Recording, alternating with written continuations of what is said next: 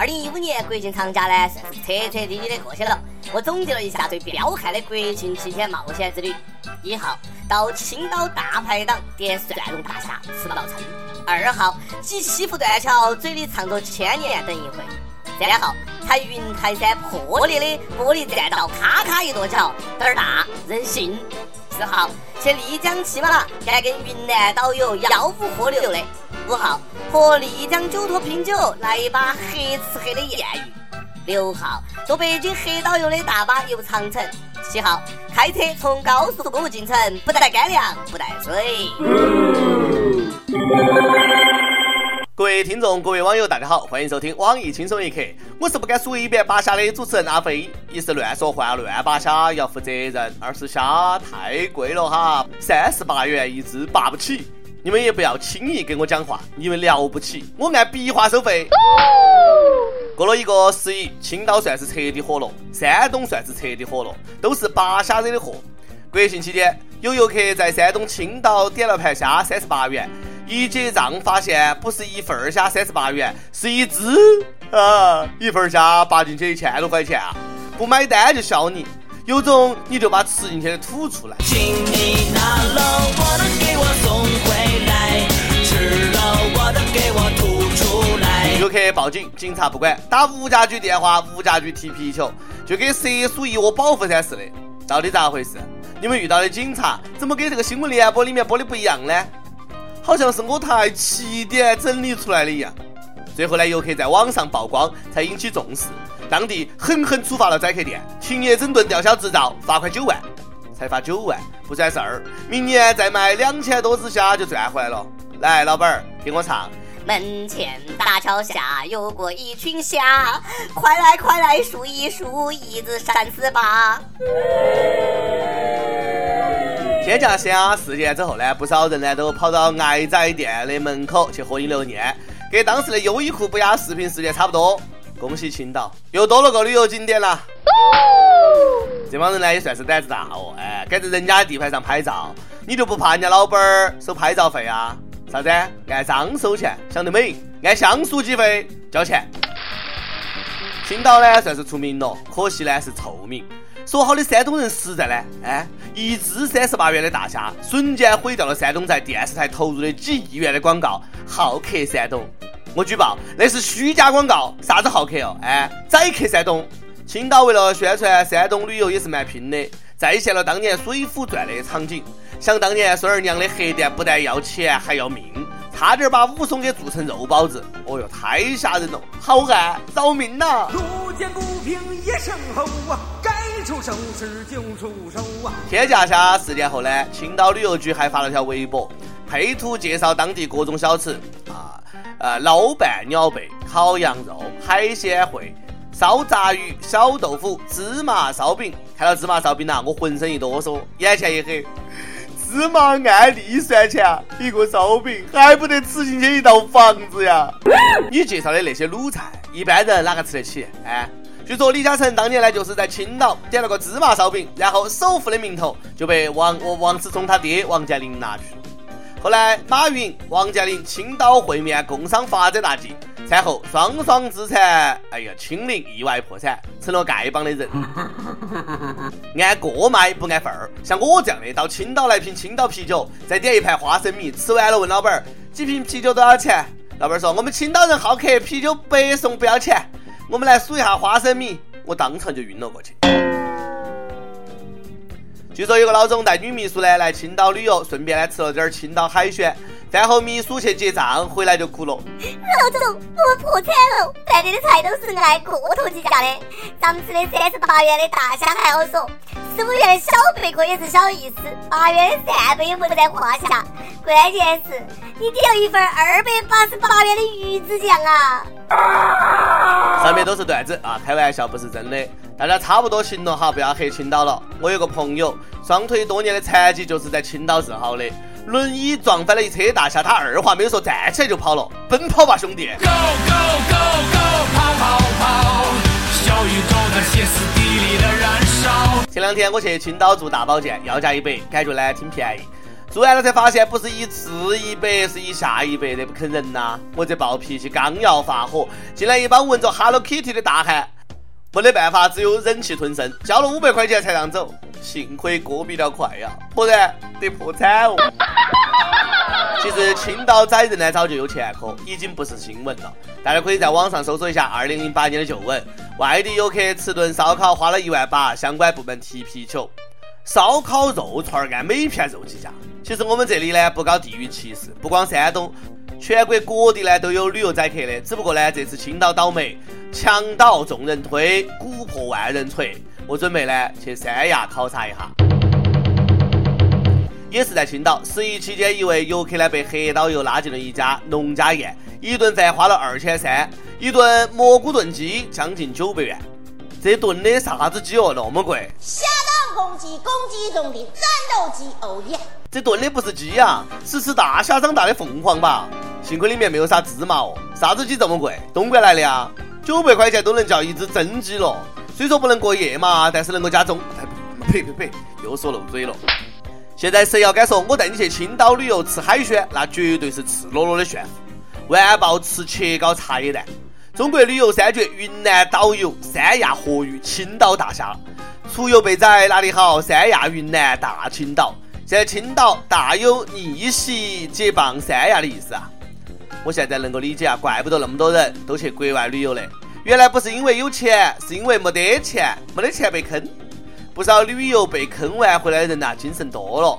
哎呀，钱敢花了，老人也敢扶了，就是有点后悔在国内旅游。有那个钱，还不如约个炮友去国外转一转的。我要带你到处去飞翔，走遍世界各地去观赏。该喊你放假，我到家里面休息，就是不听。这下好了噻，被坑了噻。像我就不会被坑。那么多钱，穷，哎，是我不吃亏不上当的不二法宝。真的，实话实说，不光山东坑人，别的地方也坑。有游客呢，在上海吃蟹粉小笼包，发现四十二元一笼的包子里面根本没得盘海的味道。哎，餐馆老板说了，要吃出蟹味儿，得加九十九元。游客也是够矫情哈，自助嘛，包子是四十二块钱一份儿，不是四十二块钱一个，还那么多事儿。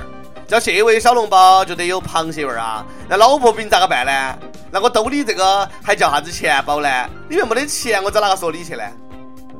还有游客去安徽黄山旅游，想得挺美好，想看看黄山迎客松，结果呢路上车堵不说，在黄山索道也堵，排队九个小时，整个过程像噩梦一般。不要抱怨了，你也就是别人噩梦的一部分，人山人海也有你的贡献。五岳归来不看山，黄山归来不看人。明明晓得十一人多，偏偏要出去耍。你这个是明知山有虎，偏向虎山行。自己选的山，哭到哎也要爬上去再爬下来。每年长假呢，都是这些新闻，没得一点创意。呼吁有关部门呐，透明公开处理。每日一问：你出去旅游有没有被坑过或者不愉快的经历呢？快分享一下你的悲惨经历，让我们开心一下。跟帖普榜，上期让大家用一句话形容一下你长假归来第一天上班上学的心情。云南省大理一位网友说：“别再说上班心情就像上坟了，上坟等于郊游啊。”那说的也是哈，就不能让我们多上几天坟吗？要怀念的人还挺多的呀。安徽有网友说，在家宅了一周，今天上班出来感觉四肢退化了。你这是天天上床不下床的节奏啊！北京一位网友说，上班第一天忙到修照片发朋友圈，等到别人。点赞，沉醉在自己的美丽里，啥活都不想干。白拿老板一天工资，舒畅。小杨，这个月的奖金扣了。第二个事件，江西赣州网友不行不好说，小编小编看这里，我和男友分手了。我们那么相爱，却遭到家长的反对，不得不分手。我表面装作无所谓，告诉他一月后就不难过了。其实天知道，我根本放不下，无法放下。我可以放弃一切陪你勇敢面对，甚至远走高飞，只因为我真的真的很爱你。人一生在对的时间遇到相爱的人多不容易，就这样轻易放弃我真的是无法释怀。我想点一首刘若英的《真的爱你》，希望你能够勇敢一点，不要轻易放弃，和我一起面对问题。即使最终没有在一起，也不会遗憾。哎呀，家长反对算个啥子事呢？我还以为你男友不喜欢女孩子呢。两个人加油努力，家长会接受你们的。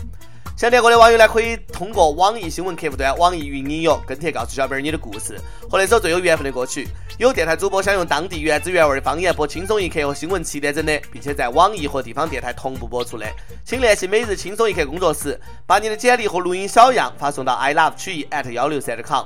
以上就是今天的网易轻松一刻，有啥子话想说，请到跟帖评论里面呼唤主编曲艺和本期的小编李天二，下期再见。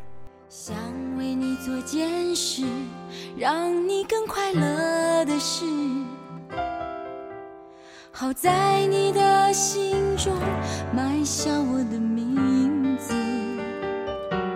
求时间趁着你不注意的时候，悄悄地把这种子酿成果想她的确是更适合你的女子。我太不够温柔、优雅、成熟、懂事。如果我退回到好朋友的位置，你也就不再需要为难成这样。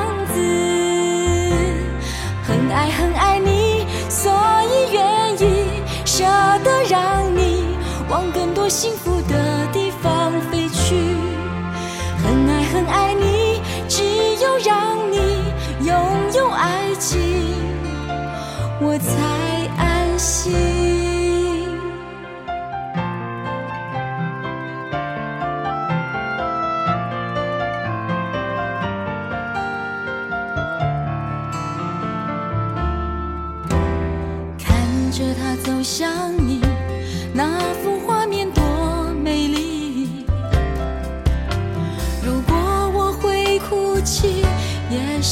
为欢喜。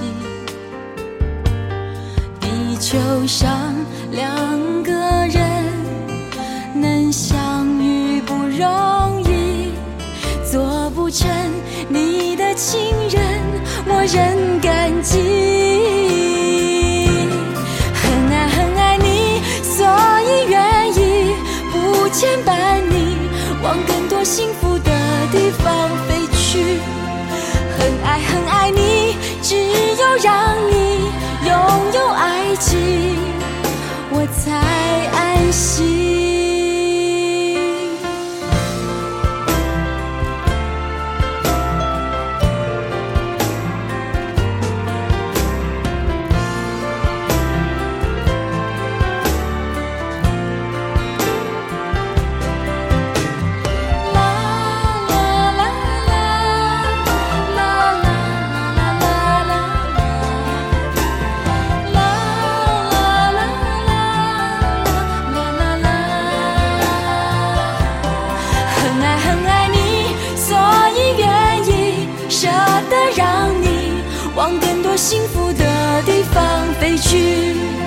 很爱很爱你只有让你拥有爱情。